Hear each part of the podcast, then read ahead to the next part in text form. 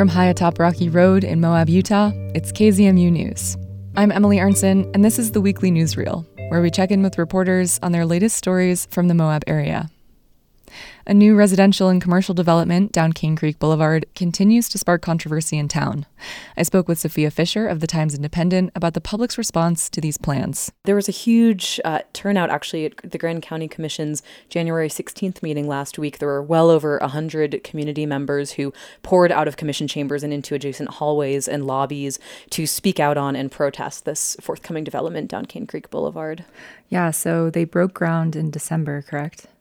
Yeah, they've been clearing land on the lowlands by the Colorado River and then also bringing infill um, from the mesas from their property on the other side of the road down to those lowlands to increase the grade. Yeah, and so this is like a really ecologically rich um, and beautiful place. There's a lot of outdoor recreation that happens down there. It's very close to the river, obviously. What are some of the main concerns with these people who are protesting? What are some of their yeah main concerns? Absolutely. I mean, I think there were a lot of people who didn't even know development like this was possible, was legally possible in in uh, this river corridor, um, and that's due to a rezone actually approved by Grand County back in 1992, which caught a lot of people by surprise when they learned about it. You know, according uh, to legalities, developers could develop, uh, could create over 2,000 units on the land. Um, I spoke with one of the developers, Trent Arnold, however, and he said they're planning on only building about 580 residential units and then also commercial space. So, um, at least residential unit wise, it's about a quarter of the allowable density. Uh, that's one of the big concerns, though, is still, you know, that's still 580 units in this currently almost undeveloped river corridor.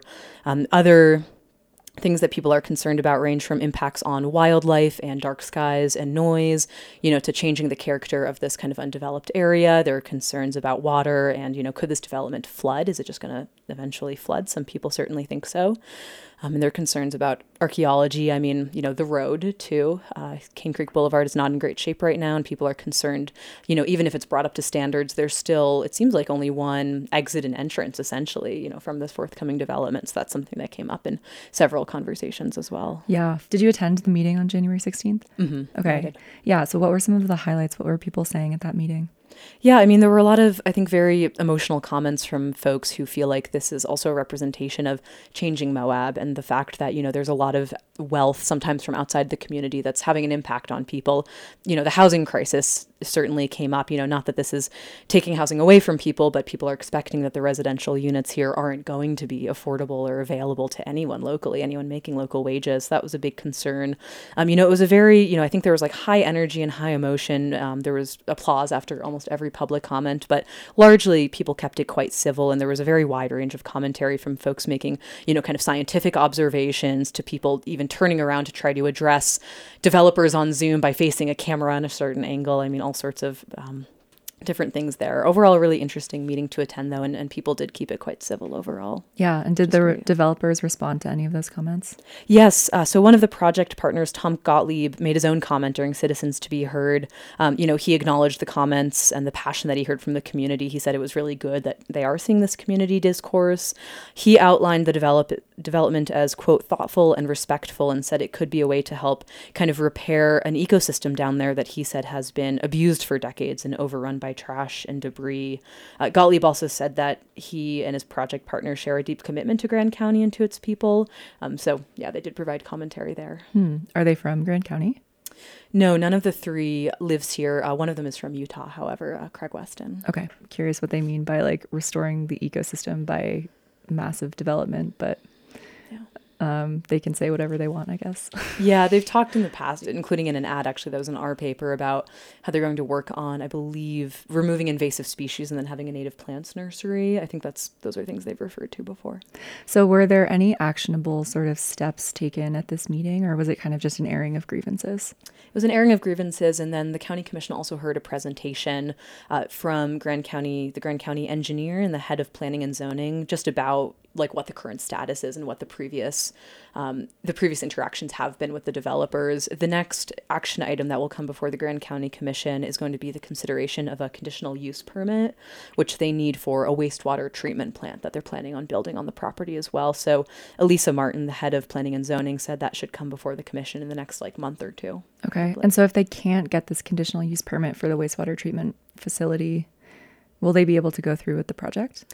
I think, from what I've heard, I think it's kind of debatable. I, I think there could be ways if they don't get the CUP to either challenge it or to still go forward with it. So I'm, I'm not entirely clear. I also know that if the Grand County Commission were to deny it, they'd have to give very specific reasons why about, you know, why there were negative impacts from this permit or what the permit would allow and why those impacts couldn't be fairly mitigated. Yeah. Um, so it could be wading into a legal situation there as well. Okay.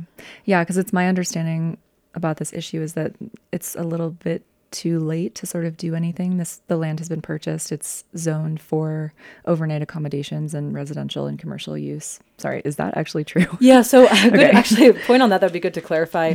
According to Trent Arnold, one of the developers I spoke with, he said that the property has pre-existing approvals for 102 overnight accommodations units in like the campground uh, zone or, or section. So that could be camping or glamping. Um, so that could be up to 102 units. He said they're not planning on applying for any more.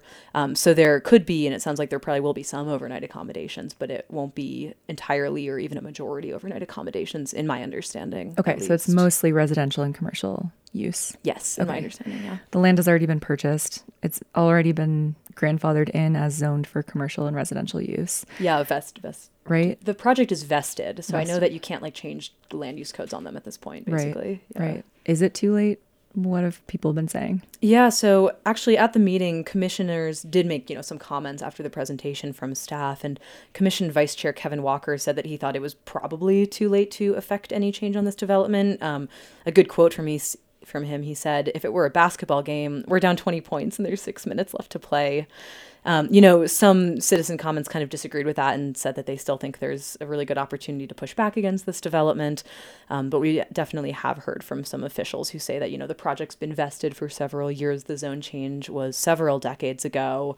You know, there's already a ton of investment in this development. They're they're pretty deep into it by the time they start doing earthwork, you know, out there. So um, but we'll see. There has been a lot of community outcry about it. You know, the most I've seen since I since I moved here. So it'll Yeah. be interesting to see if that will you know sway the developers in any way. Even if the development doesn't necessarily go away, maybe it could change still. And Yeah. Okay, we're also here with Gwen. Gwen, what else happened this week in Moab? Yeah, absolutely. The county approved its first overnight accommodation in about a year and a half. That is the Glamping Eco Resort Entrada Moab. That's that will be at the intersection of Highway 313 and 191. Okay. yeah. Yeah. So do they have a, a date for when they're going to start construction? Do you know any of that information yet? Sure, it should be about a year and a half to two years, said the developer Matt Carius. Um, the development still needs to submit a site plan and receive plat approval before it will be built out and go online. Okay. Do they do you know at all like what that's going to look like or how many overnight accommodations they're going to have? Sure. So it's going to be 16 units. Um, they're glamping tents, and there all there will also be a swimming pool, an adventure center, and trails on the site, as well as um, five um, on-site employee housing units and a conservation easement, so land that won't be developed at all um, and will be deed restricted in perpetuity. Okay. Yeah.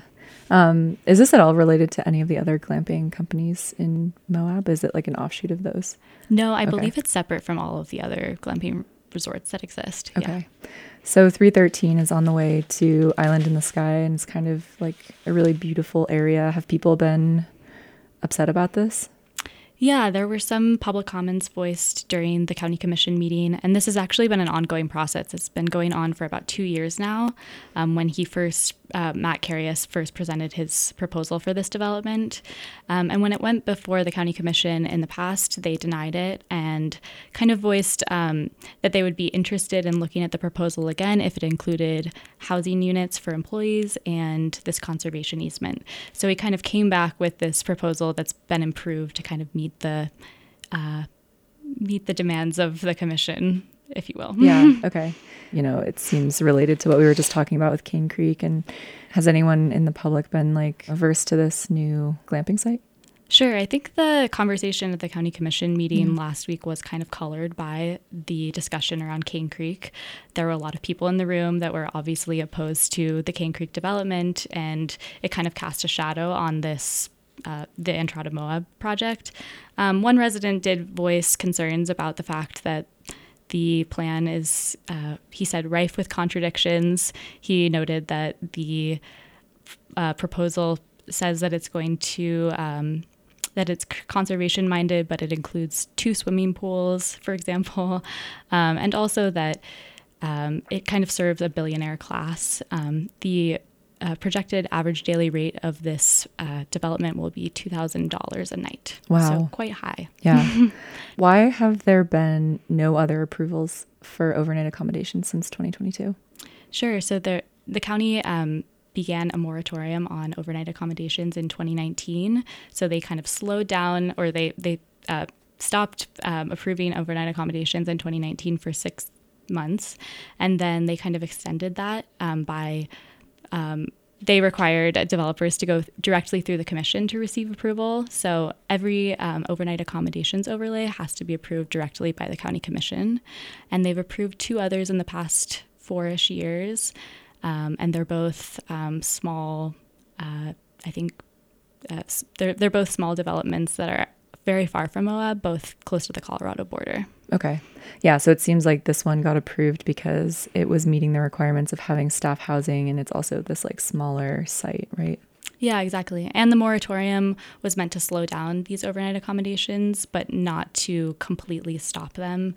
Um, and that was, you know, one thing that Commissioner Mary McGann noted that um, they uh, that in fact they had promised that they wouldn't entirely stop them and when a good opportunity came for an overnight accommodations that they would grant that okay Gwen, you had a story that you wanted to share with us about rural obstetrics. Sure. I wrote about rural obstetric units. They're closing across the United States, but I was kind of wondering why not in Moab, um, which still Moab Regional Hospital has um, an obstetrics unit. 64 babies were delivered at Moab Regional last year.